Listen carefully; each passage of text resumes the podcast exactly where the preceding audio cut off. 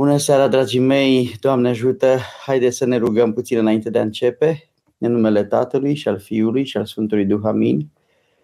Împărate Ceresc, Mânghietorule, Duhul adevărului, care pretutindeni ești și toate le împlinești, vistierul bunătăților și dătătore de viață, vino și te sălășluiește întru noi și ne curățește pe noi de toată întinăciunea și mântuiește bunurile sufletele noastre. Sfinte Dumnezeule, Sfinte tare, Sfinte fără de moarte, miluiește-ne pe noi. Sfinte Dumnezeule, Sfinte tare, Sfinte fără de moarte, miluiește-ne pe noi. Sfinte Dumnezeule, Sfinte tare, Sfinte fără de moarte, miluiește-ne pe noi. Slavă Tatălui și Fiului și Sfântului Duh și acum și pururea și în vecii vecilor. Amin. Prea Sfântă Treime, miluiește-ne pe noi, Doamne, curățește păcatele noastre, stăpâne iartă fără de legile noastre sfinte, cercetează și vindecă neputințele noastre pentru Sfântul numele Tău Doamne miluiește, Doamne miluiește, Doamne miluiește, slavă Tatălui și Fiului și Sfântului Duh și acum și pururea și în vecii vecilor. Amin. Tatăl nostru care ești în cerul, sfințească-se numele Tău, vie împărăția Ta, facă-se voia Ta, precum în cer așa și pe pământ. Pâinea noastră cea spre ființele neonoase și ne iartă nouă greșalele noastre, precum și noi iertăm greșiților noștri și nu ne duce pe noi în ispită, ci ne izbăvește. De cel viclean, că Ta este împărăția, puterea și slava, a Tatălui și a Fiului și a Sfântului Duh, acum și pururea și în vecii vecilor. Amin. Să binecuvinteze Dumnezeu seara noastră și să lumineze Dumnezeu mințile și inimile noastre, să ajungă din minte în inimă cuvântul lui Dumnezeu. Sărbătoare mare trăim astăzi, sărbătoare uh, împărătească, și pentru ca să ne conectăm la Cuvântul lui Dumnezeu și la ce s-a întâmplat la 40 de zile uh, de la nașterea Domnului, iată, au trecut 40 de zile de la Crăciun, uh, au trecut foarte repede, mi se pare că acum câteva zile a fost Crăciunul, foarte repede a trecut Crăciunul. Și iată-ne împreună la 40 de zile de la această mare și sfântă sărbătoare, ce s-a petrecut, care erau tradițiile iudaice ale vremii. Tradițiile iudaice cereau femeii să stea 40 de zile acasă cu copilul și să uh, beneficieze de, de liniștea casei, să-și revină fizic din naștere. Nașterile erau atunci toate uh, fără cezariană sau fără alte intervenții chirurgicale, erau uh, nașteri naturale și atunci erau scurgerile uh, care proveneau din asta, erau suferințele uh, doamnelor care nășteau și atunci în condițiile acestea femeia nu avea voie să vină la templu sfânt 40 de zile. Dar odată ce zilele curățirii se împlineau, ele veneau la templul sfânt. Prezența uh, în templul sfânt era una aparte, mai ales pentru cei întâi născuți de parte masculină, deci pentru bărbații întâi născuți, Uh, erau uh, rugăciuni speciale ce se făceau în templu sfânt atunci. Iată găsim uh, această frumoasă relatare de la Luca și când s-au împlinit zilele curățirii lor după legea lui Moise, l-au adus pe prung la Ierusalim ca să-l pună înaintea Domnului. Precum este scris în legea Domnului că orice întâi născut de parte bărbătească să fie închinat Domnului și să dea jerfă, precum a zis legea Domnului, o pereche de turturele sau doi pui de porumbel.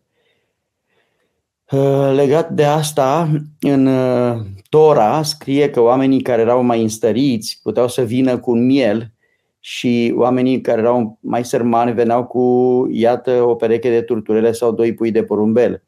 Uh, acest eveniment, la 40 de zile de la nașterea Domnului, venirea la Ierusalim, Uh, arată încă o dată smerenia Domnului și anume faptul că familia lui a adus o pereche de turturele arătând, arătând că el făcea parte din clasa uh, uh, socială de oameni care nu erau așa de înstăriți și uh, Sfântul și Dreptul Iosif vine cu uh, turturele, o pereche de turturele la, la, la Templul Sfânt al Domnului, este un prim semn de smerenie. Un un alt semn de smerenie după uh, nașterea Domnului. Și să dea jertfă, precum a spus legea Domnului. Și iată, uh, au venit la 40 de zile, odată veniți la 40 de zile, au intrat în Ierusalim și apoi au urcat tem, uh, treptele templului sfânt al Domnului. E foarte interesant că în momentul acesta uh, au loc aici, în, în Templu Sfânt, niște întâlniri speciale, niște întâlniri aparte. Iată ce întâlniri. Și iată că era un om în Ierusalim cu numele Simeon și omul acesta era drept și temător de Dumnezeu, așteptând mângâierea lui Israel. Și Duhul Sfânt era asupra lui. Uh, aici mă opresc puțin la versetul acesta, pentru că vedem că sfințenia, lucrarea Duhului Sfânt în viața omului este, este o lucrare foarte puternică. Atunci când omul este omul lui Dumnezeu, Duhul Sfânt, Duhul Sfânt comunică cu el, Dumnezeu comunică cu el. Uh, lumea neoprotestantă care respinge sfinții și uh, moaștele și prezența sfin, sfințeniei în, în, în viața omului și în lumea aceasta neoprotestantă uh, apare des ideea asta că noi nu ne închinăm sfinților, dar iată că la Luca găsim că efectiv evenimentul acesta de întâmpinare a Domnului la Templu Sfânt uh, este în mijlocul acestui eveniment, Sfânta Scriptură relatează uh, viața unui om sfânt. Viața unui om sfânt. Astfel înțelegem răspunsul pe care omul îl dă lui Dumnezeu la chemarea lui Dumnezeu. Acest om din Ierusalim era drept și temător de Dumnezeu, așteptând mângâierea lui Israel și Duhul Sfânt era asupra lui. Iarăși în lumea neoprotestantă se vorbește foarte mult de faptul că odată cu cinzecimea a început să lucreze Duhul Sfânt în lume. Iată cât de frumos scrie Sfânta Scriptură că Duhul cel Sfânt lucra asupra lui, asupra lui Simeon, și lui îi se vestise de către Duhul Sfânt că nu va vedea moartea până ce nu va vedea pe Hristosul Domnului. Hristosul Domnului, Hristos în limba greacă înseamnă uns. Deci el făcea parte din cei 70 de bătrâni, cei care s-au ocupat de traducerea textelor profeților și ei au format Septuaginta. Iar el când a văzut textul acela atât de frumos de la Isaia și fecioara va lua în pântece și va naște fiu, în momentul acela, în momentul acela Uh, el s-a îndoit că o fecioară va putea să ia în pântece și să nască fiu. Și astfel uh, a primit de la Duhul Sfânt această veste că nu va muri până ce nu va vedea pe Hristosul Domnului. El aștepta, era într-o așteptare de mult, iar din îndemnul Duhului a venit la templu. Și când părinții au adus înăuntru pe pruncul Iisus, ca să se facă pentru el după obiceiul legii, el a primit în brațele sale pe prunc și a binecuvântat pe Dumnezeu și a zis, acum slobozește pe robul tău, stăpâne, după cuvântul tău în pace. Iată că Isus, prunc, în brațele lui Simeon, este o mare bucurie pentru Simeon. Și Simeon îl binecuvintează pe prunc. Din nou, Dumnezeu se lasă binecuvântat de om, se, se lasă uh, ca și la botez, se lasă sub mâna lui Ioan Botezătorul la botez și iată acum purtat în brațe de dreptul Simeon. Dreptul Simeon vede în prunc, vede în prunc promisiunea îndeplinită a lui Dumnezeu. Și acest moment atât de frumos, în când, când Hristos vine la el ca prunc și el îl vede pe Iisus ca prunc, în momentul acela exclamă atât de frumos, acum îi liberează-l pe robul tău, că văzură ochii mei mântuirea ta. Și aici e foarte frumos faptul că, iată, profetul acesta, Simeon, omul acesta drept și sfânt, face o profeție extraordinară. Această mântuire, mântuirea pe care ai gătit-o feței tuturor popoarelor. Iată că iudeii ar fi trebuit să fie atenți la acest adevăr, că mântuirea este gătită înaintea feței tuturor popoarelor. Adică toate popoarele au acces atunci exista superioritatea credinței iudaice și iudeii considerau neamurile păgâne spurcate. Uh, nici samarinenii care erau vecini aproape nu erau lăsați să vină la Ierusalim uh, și erau, uh, se, se închinau pe muntele Garizim și toate popoarele erau considerate spurcate, ei fiind considerați popor ales. Dar iată că unul dintre ei, profetul Simeon, acest drept sfânt, spune că mântuirea este gătită înaintea feței, adică este prezentată tuturor popoarelor. lumină spre descoperirea neamurilor. Spre descoperirea neamurilor. Asta s-a întâmplat, neamurile toate au primit cuvântul lui Dumnezeu și s-au descoperit neamurile care atunci erau uh, uh, înapoiate și închinătoare la idoli. Aceste neamuri au fost redescoperite și slavă poporului tău Israel. Iată că această exclamație, slavă poporului tău Israel, uh, el nu uită că este iudeu și uh, că Fiul lui Dumnezeu a venit în acest popor, în Israel. Iar Iosif și mama lui se mirau de ceea ce se vorbea despre prunc. Iată ceva interesant. Maica Domnului știa cine este fiul ei. Știa cum l-a zămislit, știa că vine de la Duhul Sfânt, știa, cunoștea Dumnezeirea lui, simțea Dumnezeirea lui. Și totuși se întâmplă, iată ceva, împreună cu bătrânul Iosif, împreună, ei se mirau de ceea ce se vorbea despre prunc. Practic, în momentul acesta, Maria primește o confirmare a faptului că, iată, fiul ei, pruncul acesta minunat, este fiul lui Dumnezeu. Primește confirmarea la templul cer sfânt, în locul cer sfânt, în locul cel mai sfânt din țara sfântă, în templul lui Solomon, în templul, în templul sfânt. Și acolo primește această confirmare că El este unsul, Mesia, cel care va salva neamurile și a venit să salveze inclusiv propriul, propriul popor.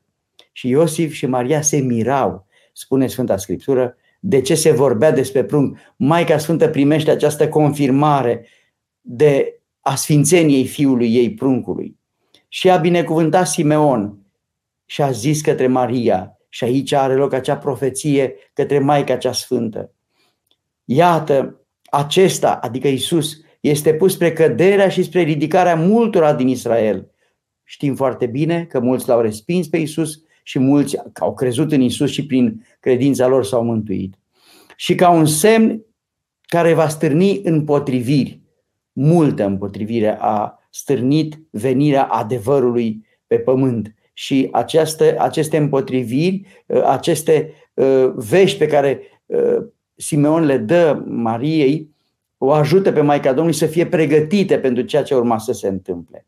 Și prin sufletul tău va trece sabie, ca să se descopere gândurile din multe inimi. Va trece sabie prin sufletul tău. Ea știți foarte bine că va primi sabia durerii și o primește, iată, după ce pleacă de aici și mai stă în Betleem, apoi e nevoită să fugă în Betle- din Betleem, să devină fugară, să devină imigrantă în Egipt din cauza persecuțiilor care au venit că, către fiul ei. Și sufletul ei va fi străpuns de sabie. Și atunci înțelege Maria că destinul ei are în el, destinul ei are în el suferință, are în el sabie, ea suferă când trebuie să plece din țara ei. Ea pleacă în Nazaret apoi, călătorește mult. Cei care au fost în țara sfântă ați văzut ce distanțe sunt între Betleem și Ierusalim. Nu e o distanță atât de mare, sunt circa 15 kilometri, au fost străbătuți cu, cu asinul, dar apoi Nazaretul era departe, sus în Galileea, apoi Egiptul era foarte departe și a trebuit Maica Domnului Sfânta Fecioară să parcurgă aceste drumuri cu fiul ei în brațe. Și tot acolo, în Templu Sfânt, era prorocița Ana, fica lui Fanuel din seminția lui Asher, ajunsă la adânci bătrânet și care trăise cu bărbatul ei șapte ani de la fecioria sa și era văduvă în vârstă de 84 de ani și nu se depărta de la templu, slujind noaptea și ziua în post și rugăciuni. Și venind ea în acel ceas, lăuda pe Dumnezeu și vorbea despre prunc tuturor celor care îl așteptau și care așteptau mântuire în Ierusalim. După ce s-au săvârșit toate, s-au întors în Galileea, în cetatea lor Nazaret, iar copilul creștea și se întărea cu Duhul, umplându-se de înțelepciune și harul lui Dumnezeu era asupra lui și părinții lui în fiecare an se duceau la sărbătoarea Paștilor la Ierusalim. Așadar, dragii mei, acesta este uh, mărturia biblică despre sărbătoarea de astăzi. Ce putem să, să, să extragem de aici pentru sufletele noastre este faptul că în prezența lui Dumnezeu din Templu Sfânt au loc aceste profeții extraordinare și că prezența lor în Templu Sfânt este prezența înaintea lui Dumnezeu. Și vă spuneam că vreau să vorbim în seara asta despre prezența Sfințeniei în viața, în viața noastră și iată cât de importantă este prezența noastră în biserică, prezența noastră în Templul Cel Sfânt. De ce spun asta? Pentru că la un moment dat mulți cred că așa să vii la biserică este un exercițiu pe care poți să-l faci și online. Și asta este o greșeală foarte mare, că s-a intrat mult în comoditate și uh, acest lucru aduce, această comoditate aduce cu sine uh, o lenevie, pentru că mulți se gândesc uneori, lasă că stau în online și văd uh, slujba uh, pe internet. Uh, a apărut în pandemie, desigur, uh, enorm de mult ajutor de la Dumnezeu prin uh, aceste rețele și anume faptul că omul poate, putea stând acasă, închis fiind, să vadă Sfânta și Dumnezească liturghie pe un ecran și să se roage de acasă. Am cântat împreună din fața ecranului, să fim împreună, am cântat cu noi este Dumnezeu. Chiar aici la doxologia, când a început, îmi aduc aminte că era, era uh, uh, mai marele vostru de la doxologia era așa speriat și mă întreba, părinte, credeți că poate nici Paștele nu o să-l facem împreună? Și când i-am spus că nici Paștele nu o să-l facem împreună, era așa de trist. Iar uh, apoi uh, vremurile au arătat că, că așa a fost și că uh, a trebuit să stăm în case. Atunci a fost necesară prezența noastră în online a fost atât de necesară pentru ca să am intrat noi în casele voastre prin rețele și, și doxologia și-a făcut foarte bine treaba atunci, a fost foarte prezentă în viețile oamenilor alături de Trinitas împreună. Însă iată că acest, această pandemie a trecut și noi astăzi suntem chemați de Dumnezeu în locul cel sfânt, așa cum în legea cea veche veneau familiile la locul cel sfânt, așa și noi suntem astăzi chemați în biserică, unde este locul cel sfânt al lui Dumnezeu și unde Dumnezeu se lășluiește, acolo unde este chivotul pe sfânta masă cu trupul și sângele Domnului și unde suntem așteptați la îndumnezeire. Locul cel sfânt este locul unde, unde beneficiezi de sfințenie multă, toate simțurile omului se, se bucură, simțul văzului, văzând picturile, văzând pe sfinți. Astăzi mă uitam la Sfântul și Dreptul Simeon dimineață când am ajuns la biserică și mă bucuram să văd chipul lui bătrân, cum îl aștepta el pe Mesia. Prin pictură și prin atmosfera creată de pictură și cromatica ei, intrăm într-o anumită stare. Da? Auzi, auzim muzica psaltică, muzica bizantină, muzica corală, auzim strana cum cântă, vedem picturile, sim, mirosim tămâia, în, în simțul tactil sărutăm icoana ca semn de, de iubire. Uh, toate aceste simțuri se înnobilează și ne bucurăm foarte mult de prezența lui Dumnezeu când este invocat harul lui Dumnezeu. Deci prezența noastră, beneficiul principal al prezenței tale în biserică, tu creștine, este faptul că primești mai puternic harul lui Dumnezeu. Desigur că dacă n-ai încotro, dacă locuiești într-o țară departe și stai la 300 de kilometri și n-ai, ai copilul mic și nu poți să pleci și ai nevoie de, de slujbă și te poți bucura de ea online sau dacă ești suferint și nu te poți ridica din pat, poți să vezi pe Trinitas TV o transmisiunea unei Sfinte Liturghii, duminica. Am o mărturie foarte frumoasă a unor doamne, două doamne din Lundshopping din, din Suedia, care duminica de dimineață se îmbracă frumos, elegant, se îmbracă frumos, chiar dacă sunt în casă și spun astăzi mergem la patriarhie și doamna și sora ei, amândouă doamnele, stau în fața ecranului televizorului în rugăciune și se roagă pentru că sunt foarte departe de orice biserică acolo în Suedia. Pentru aceste doamne, da. Dar unirea omului cu Dumnezeu se face în primul rând prin revărsarea Sfintelor Taine în biserică. De aceea, foarte înțelept, uh, Patriarhul Daniel a oprit săvârșirea unor cununii sau unor slujbe în afara spațiului eclesial. Erau mulți și săptămâna trecută a venit la mine o familie așa mai înstărită, oameni mai uh, înstăriți, care au spus, părinte, Harul Domnului vine oricum, vrem să facem cununia într-un parc, pe malul lacului și atunci uh, ca să-l conving cât de important este să, să faci, să faci uh, cununia în biserică, i-am explicat că aici este un cadru unic în lume. Acest cadru este o insulă de sfințenie într-o lume, într-o lume nebună, într-o lume rea. Și atunci, în momentul în care intri în acest spațiu, lumânare aprinsă, ă, spațiul acesta sfânt, plin de icoane care ți aduc aminte de jertfa Domnului, de măicuța sfântă, de jertfa ei și de sfinți și de viețile lor, ă, cadrul acesta extraordinar generează un, un, un har pe care tu îl primești de la Dumnezeu prin prezența ta în fața lui Dumnezeu în Sfânta Biserică. Și atunci l-am convins și am convins pe acești domni să vină să se cunune în spațiu și nu în parc. Și am dat o mărturie pe vremea Patriarhului Teoctist, chiar am slujit-o la Clubul Diplomaților aici lângă Herăstrău. Este o, un loc așa verde cu cu gazon uh, deosebit și un, un, loc, un loc deosebit unde uh, s-a insistat foarte mult să facem slujba acolo, afară. Și vreau să vă spun că am, făcut, am fost nevoit să fac unia afară, dar n-am, n-am simțit că oamenii s-au conectat. Era așa, cum să vă spun, uh, o atmosferă rece, oamenii stăteau pe niște scaune albe, picior peste picior, eu cântam Ectenia, corul madrigal cânta foarte frumos, uh, dar, dar sigur că am înălțat mâinile la Dumnezeu, sigur că Harul Domnului a coborât asupra acestor tineri care erau în fața mea atunci și le-am pus cu unile pe cap, pe cap și au fost împărați și împărăteasă. Dar ceilalți oameni nici chiar ei n-au putut să simtă cu adevărat venirea Harului Duhului Sfânt în emoție, așa cum ar fi normal să fie. De aceea este atât de important, este atât de important să venim în Sfânta și Dumnezească liturghie și acolo, acolo să simțim prezența vie a lui Dumnezeu.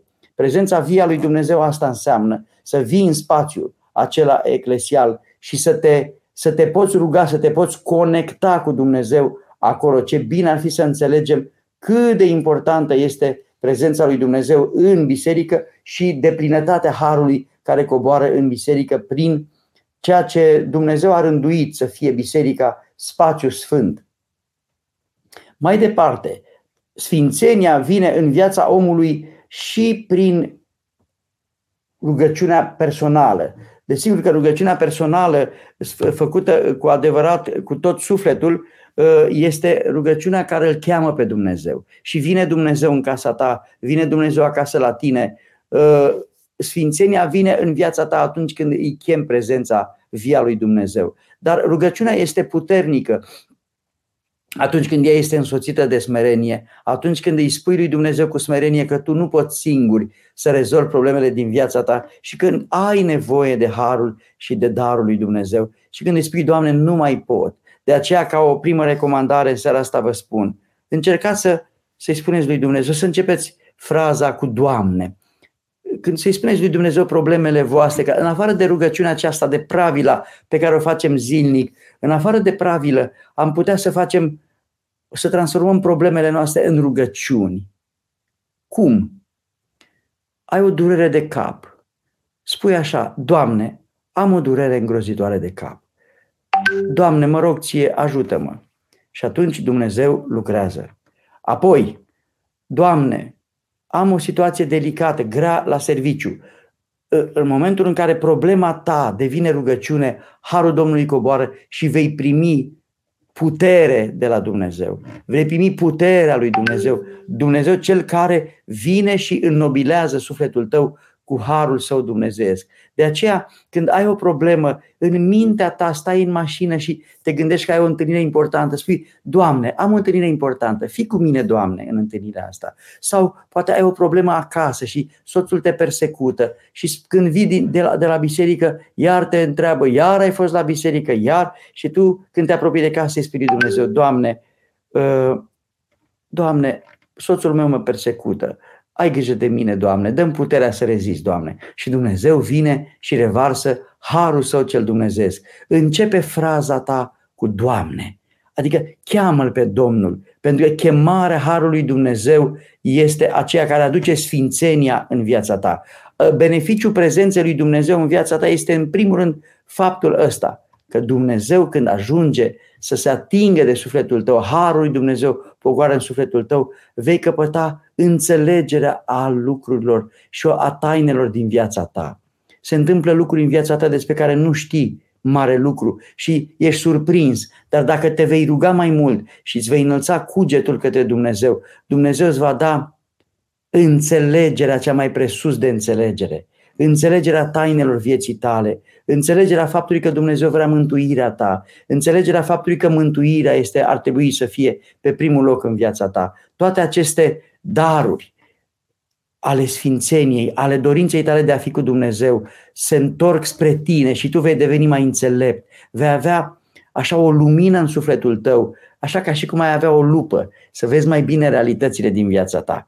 De aceea îl rog pe Bunul Dumnezeu să ne dea înțelepciunea și dorința, dorința puternică din, în sufletul nostru să, să trăim în sfințenie, să trăim cu Dumnezeu. Și ca să trăiești cu Dumnezeu înseamnă să te lași pe tine în brațele iubitoare ale lui Dumnezeu. Să nu mai fii tu primul în viața ta, ci să lași pe Dumnezeu să fie primul în viața ta. Să dorești să te unești cu Dumnezeu. Și pentru aceasta, unindu-te cu Dumnezeu, vei fi un, un om împlinit.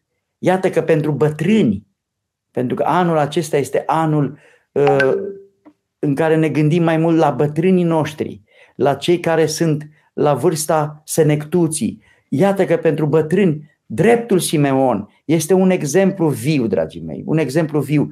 El când îl vede pe Isus îi spune, acum eliberează-l pe robul tău, stăpâne, adică ia-mă, Doamne, la tine, te-am văzut, Doamne, ă, bătrânul care se apropie de pragul morții, el, bătrânul înduhovnicit sau bătrâna înduhovnicită, doamna înduhovnicită sau domnul care are har, spune, abia aștept să mă întâlnesc cu Dumnezeu. Uh, să mă întâlnesc cu Dumnezeu. Sunt bătrâni care, spunea Părintele Arsenie Papacioc, că deși ei sunt neputincioși și au 90 și ceva de ani, am întâlnit bătrâni care mai vor să mai trăiască așa o zi sau două, în acea neputință și în acea boală. Și Părintele Arsenie Papacioc spunea, o, tu, omule, întâlnește-te cu Dumnezeu, spovedește-te și împărtășește-te, să te eliberezi de păcate și apoi așteaptă unirea cu Dumnezeu. Așa cum spunea uh, Gheron Iosif, uh, părintele Iosif Atopedinul, starețul părintelui Efrem, ce mai faci bătrâne? Și el spunea, și el spunea, aștept să vină trenul, aștept să mă întâlnesc cu Dumnezeu. Uh, acum, acest, acest, acest acum liberează pe robul tău stăpâne, ar trebui să fie și pentru noi un exemplu viu Acum liber, eliberează-mă, Doamne. Uh, du, du-mă Tu, Doamne, în împărăția Ta. Iartă-mă, Doamne, că ți-am greșit. Uh, omul care este în vârstă și care este suferind nu ar trebui să privească moartea sau trecerea la Domnul ca pe, o, ca pe un dezastru, ci efectiv ca pe o trecere lină și frumoasă spre lumea frumoasă de dincolo. De aceea, îndemnul dreptului Simeon acesta este. Acum eliberează-l pe robul tău, stăpâne, după cuvântul tău în pace. Și această eliberare îți eliberează și sufletul tău, îți eliberează și sufletul tău și trupul tău. Pentru că atunci când trupul devine neputincios, sufletul trebuie să, de, să, să devină puternic.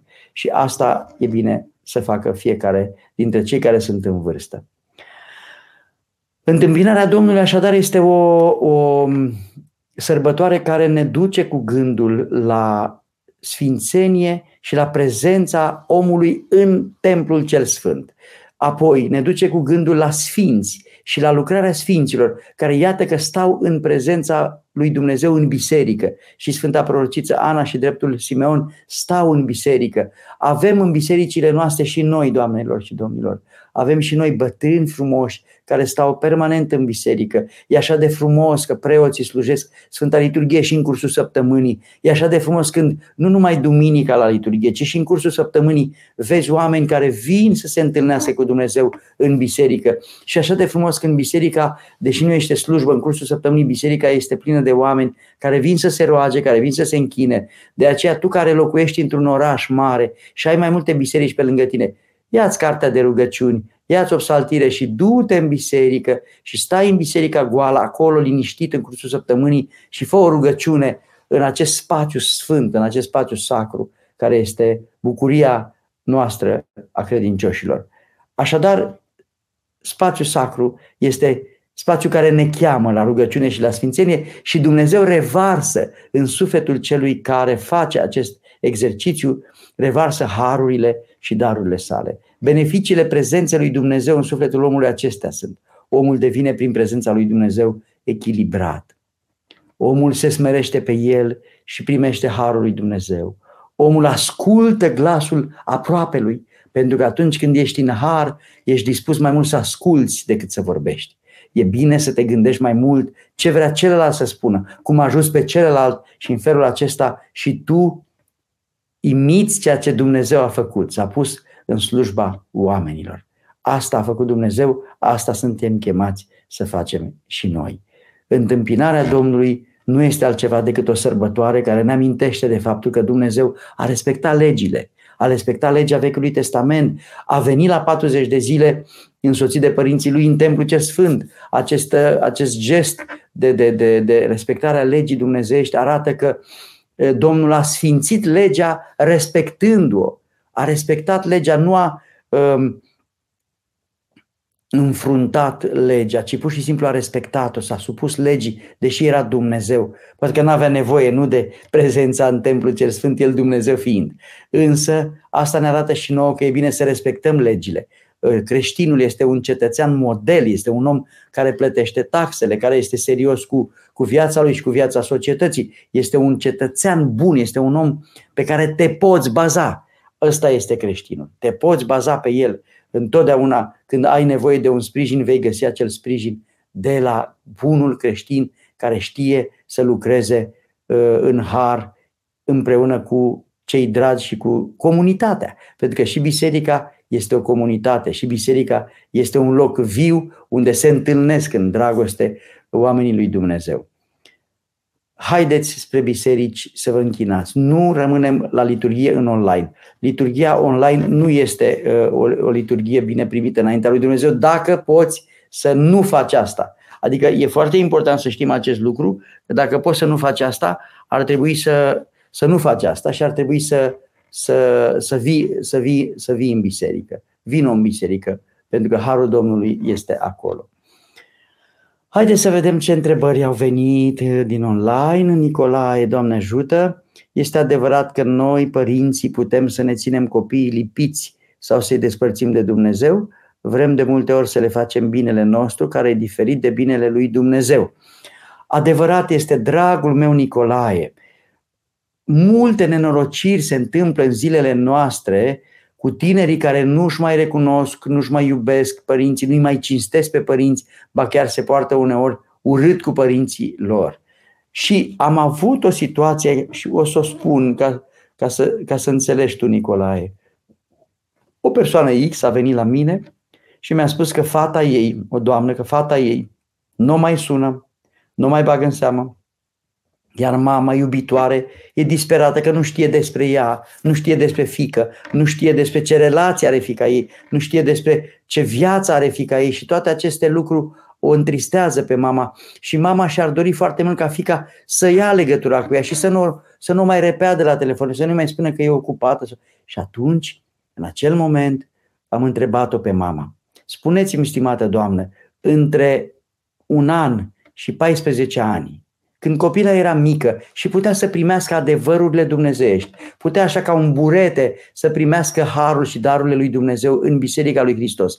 Ați adus-o pe fetița dumneavoastră când era mică în fiecare duminică la liturghie, ați împărtășit-o, a fost fetița dumneavoastră împărtășită, a trăit ea în acest spațiu de iubire în biserică, zice, nu, părinte, n-am adus-o la biserică deloc, am lăsat-o acasă, venea numai la Paște, așa, uh, uneori să să, să, să, să se împărtășească pentru că așa uh, își dorea și uh, n-am, n-am, uh, n-am făcut nimic în sensul ăsta.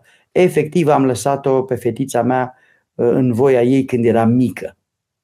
Și atunci am spus că o, o cauză extrem de importantă a, a nenorocirii prin care trece, a faptului că fata ei nu mai are legătura cu ea, nu mai vrea să ia legătura cu ea, uh, o cauză, o cauză este, iată, și faptul că tu ca părinte nu i-ai dat ancora credinței fetiței tale, tu ca mamă nu i-ai dat ancora credinței fetiței tale atunci când ea putea să primească adevărurile dumnezeiești.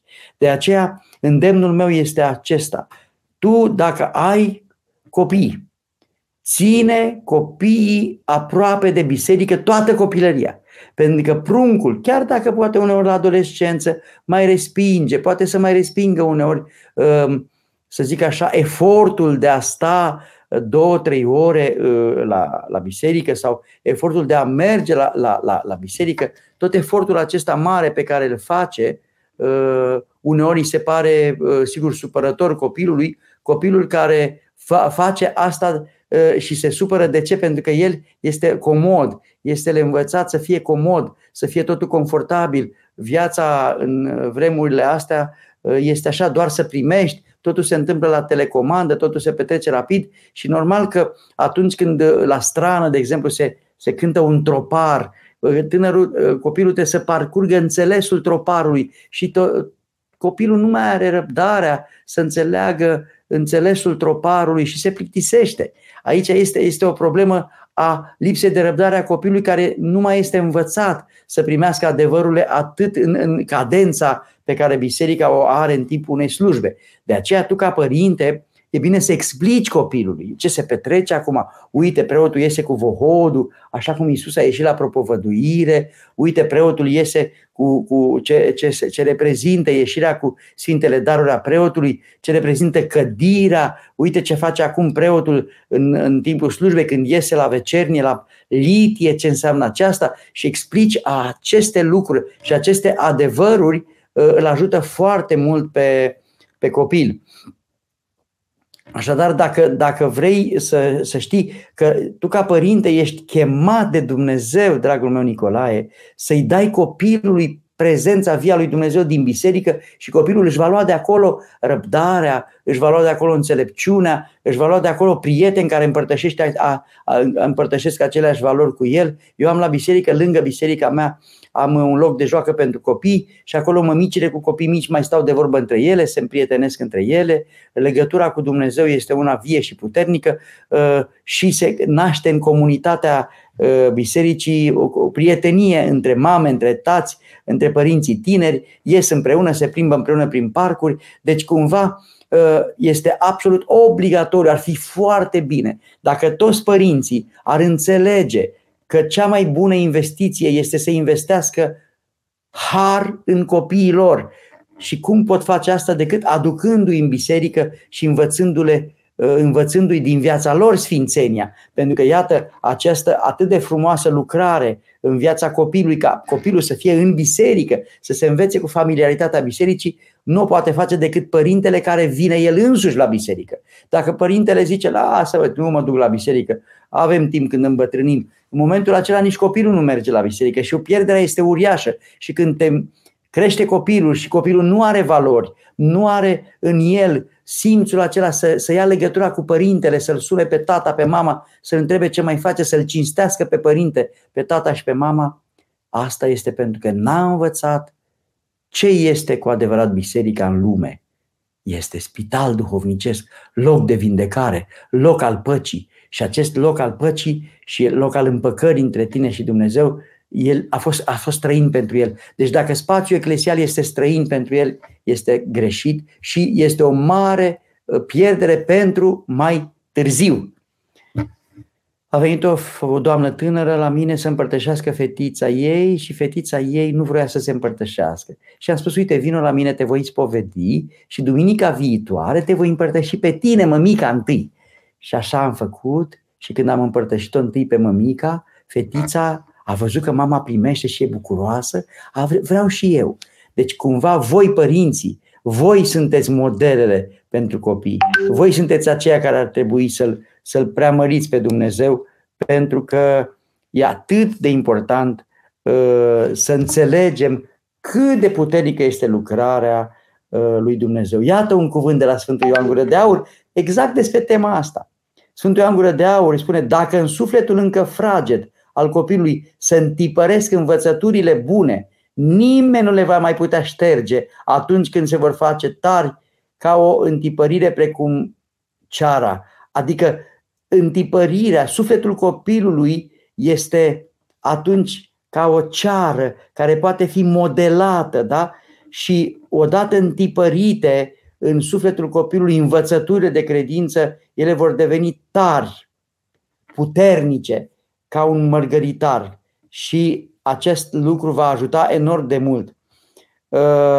Uh, tot Sfântul Ioan Gură de Aur mai spune ceva. Așadar, fiecare dintre voi, tați și mame, așa cum îi vedem pe pictori, făcându-și tablourile și statuile cu multe luare aminte, cum pictează un pictor încet așa, punându-și în fiecare zi tablou înaintea lor, întind culorile, așa sculptorii din piatră fac și același lucru, îndepărtând ceea ce este de prisos și adăugând ceea ce lipsește, lucrând la opera lor, da? așa și voi, părinților, ca niște făcători de statui, să aveți spre această toată zăbava, făcând statui minunate lui Dumnezeu. Adică tu creezi o operă de artă în copilul tău, este o, o opera ta, copilul tău este opera ta. Și dacă copilul tău nu te mai bagă în seamă când tu ești matur, este pentru că copilul tău n-a primit când era sufletul lui ca acela și putea fi modelat, n-a primit adevăratele învățături, iubirea de Dumnezeu, iubirea de țară, iubirea de părinți, iubirea de străbuni, iubirea de bunici, respectul față de valorile autentice. Acestea se întipăresc încă din copilărie. De aceea, mare, mare responsabilitate, mare responsabilitate avem înaintea lui Dumnezeu. Că iată, Dumnezeu ne face atât de fericiți dându-ne copii și apoi noi uităm de responsabilitatea noastră uriașă să, să-i creștem cu iubire dumnezeiască. Ce înseamnă iubirea dumnezeiască? Înseamnă că tu, cum Dumnezeu te iubește și te lasă în lume liber, și așa și mama crește copilul și apoi copilul se duce în lume. Nu-l crești pentru tine, pentru copil, pe copil. Îl crești pentru ca, să, ca el să fie să meargă în lume cu, cu învățăturile primite și să fie cineva în lumea pe care el și-o alege. De aceea iubirea dumnezească este o iubire pentru celălalt. Așa și noi ar trebui să ne iubim copiii cu multă responsabilitate și să le dăm învățături bune și puternice, ca ei să fie puternici, să știe să facă alegeri când vor deveni maturi. Mai departe, Elena, cum să procedez în cazul în care în ultimul timp m-am îndepărtat de Dumnezeu și nu simt întotdeauna că mă apropii de rugăciune? Draga mea Elena, spuneam la începutul intervenției mele că rugăciunea trebuie însoțită de smerenie. De multe ori societatea ne învață că noi facem totul, că noi rezolvăm totul, că noi suntem cei mai importanti, stima de sine, să ridicăm sinele acolo sus, este greșit. Sfânta noastră biserică promovează smerenia. Și anume, Doamne, nu pot singură. Vezi tu, simți că nu te mai proți pe de Dumnezeu, că nu mai simți în tine acea dulceață a Harului. Acea dulceață a Harului vine, dragă Elena, când tu te smerești și când spui, Doamne, uite, pun la picioare crucitale necazurile mele. Îmi e greu, Doamne, nu pot, Doamne, singură. Recunosc că am greșit, Doamne. Și această greșeală spusă se numește pocăință. Vii să te spovedești, vii să te împărtășești. Deci, tu, Elena, cum să procedezi, mă întrebi, dacă te-ai îndepărtat de Dumnezeu? E foarte simplu. Te poți reapropia de Dumnezeu venind în Biserica lui Dumnezeu. Uite, un program săptămânal al unui credincios, cum ar trebui să arate? Duminica, desigur, merge la Sfânta și Dumnezească liturghie. Deci tu n-ar trebui să lipsești de la liturghie nicio duminică. În cursul săptămânii ar trebui să ai o pravilă de rugăciune. Dimineața când te trezești să-ți faci rugăciune de dimineață, seara rugăciunea de seară, apoi în fiecare zi să fii preocupată să faci o faptă bună. Să dai de pomană o banană, o pâine, un bănuț, să, să ajuți o bătrânică, să ajuți un om care are nevoie de ajutor și în profesia ta să-ți ajuți colegii de, cu, care, cu care profesezi, să fii deschisă, să fii o lumină pentru colegii tăi. Și pentru că în momentul în care dăruiești, primești, înapoi ceva de la Dumnezeu. Ca să te apropii de Dumnezeu, trebuie să vrei să-L iubești pe El și să vrei să fii cu El. Și atunci să-ți înalți gândul la Dumnezeu. Când pleci pe serviciu, Doamne ajută-mă. Când te întorci de la serviciu, Doamne îți mulțumesc. Când gătești, Doamne, ajută-mă să gătesc. Chiar lucrurile practice le poți face cu Dumnezeu împreună. Fapta cea bună și apoi comuniunea de iubire cu apropiații tăi. Vezi tu pe Dumnezeu îl găsești nu în cer, acum cât trăim noi pe pământ, noi îl găsim în sufletul nostru. Spune acolo cuvântul Domnului, împărăția lui Dumnezeu e în voi. Și atunci tu vei găsi în tine resursele interioare să te apropii de Dumnezeu și îl vei mai găsi pe Dumnezeu în ochii aproapelui, că și aproapele tău, uh, soțul tău, soția, părinții, prietenii și așa mai departe, ei sunt oameni care depozitează în ei un har. Deci tu, Elena, caută binele din om și îl vei găsi pe Dumnezeu un om. Și te vei apropia de Dumnezeu iubind oamenii, te vei apropia de Dumnezeu făcând fapte bune, te vei apropia de Dumnezeu făcând rugăciunea inimii, când stai în mașină spui, un Iisuse, Fiul lui Dumnezeu, miluiește-mă, te vei apropia de Dumnezeu luptându-te cu tine să scoți din tine răul. Și asta nu o poți face decât prin spovedanie, du-te la preot și spui, iată, au trecut 40 de zile, au trecut 40 de zile de la nașterea Domnului, vă îndemn pe toți credincioșii să vă duce să vă căutați preoții duhovnici, că au trecut 40 de zile de la nașterea Domnului, ar trebui acum din nou să vă împărtășiți. Au trecut 40 de zile, nu intrați în lenevie. Nu vă gândiți, lasă că mă mai împărtășesc eu de Paște. Nu! Au trecut 40 de zile, caută-ți duhovnicul și du-te și te spovedește ca să te împărtășești. Pentru că de asta spovedanie și de asta împărtășanie aduc lumină în viața omului și în viața ta, Elena, de asta spovedanie și de asta împărtășanie va aduce lumină. Deci dacă vrei să te apropii de Dumnezeu, repet, roagă-te, vorbește cu Dumnezeu, construiește o relație vie cu Dumnezeu, smerindu-te, arătându-lui Dumnezeu că tu ești neputincioasă singură și că nu poți face asta, făcând fapte bună către aproapele tău, fiind iubitoare de, de aproapele, fiind iubitoare de oameni, iubind pe oameni, iubești pe Dumnezeu și punându-te mereu în slujba celor din jurul tău și asta va face să vină lumina în sufletul tău. Aceste uh, răspunsuri ți le-am dat ca să te reapropii de Dumnezeu și sunt convins, Elena, că se va încălzi inima ta în momentul uh, când vei putea. Mai departe, ia să vedem, uh, Gordie, Doamne ajută. Explica și Leuzia că tot e întâmpinarea Domnului, iar Maica Domnului Iisus Hristos, Fecioara Maria, a respectat cele 40 de zile. Multe persoane sunt indignate că iarăși conda și are condamnă Biserica Ortodoxă strămoșească că e medievală, că sfătuiește femeia lăuză după ce a născut să rămână o perioadă lungă, așa de lungă după naștere. Da, mulțumesc, Gordie, într-adevăr, uh, semnul uh, văzut al uh, respectării acestei prezențe a lui Dumnezeu la 40 de zile de la naștere în Templu Sfânt este în biserica noastră ortodoxă dată de rugăciunea către femeia lăuză.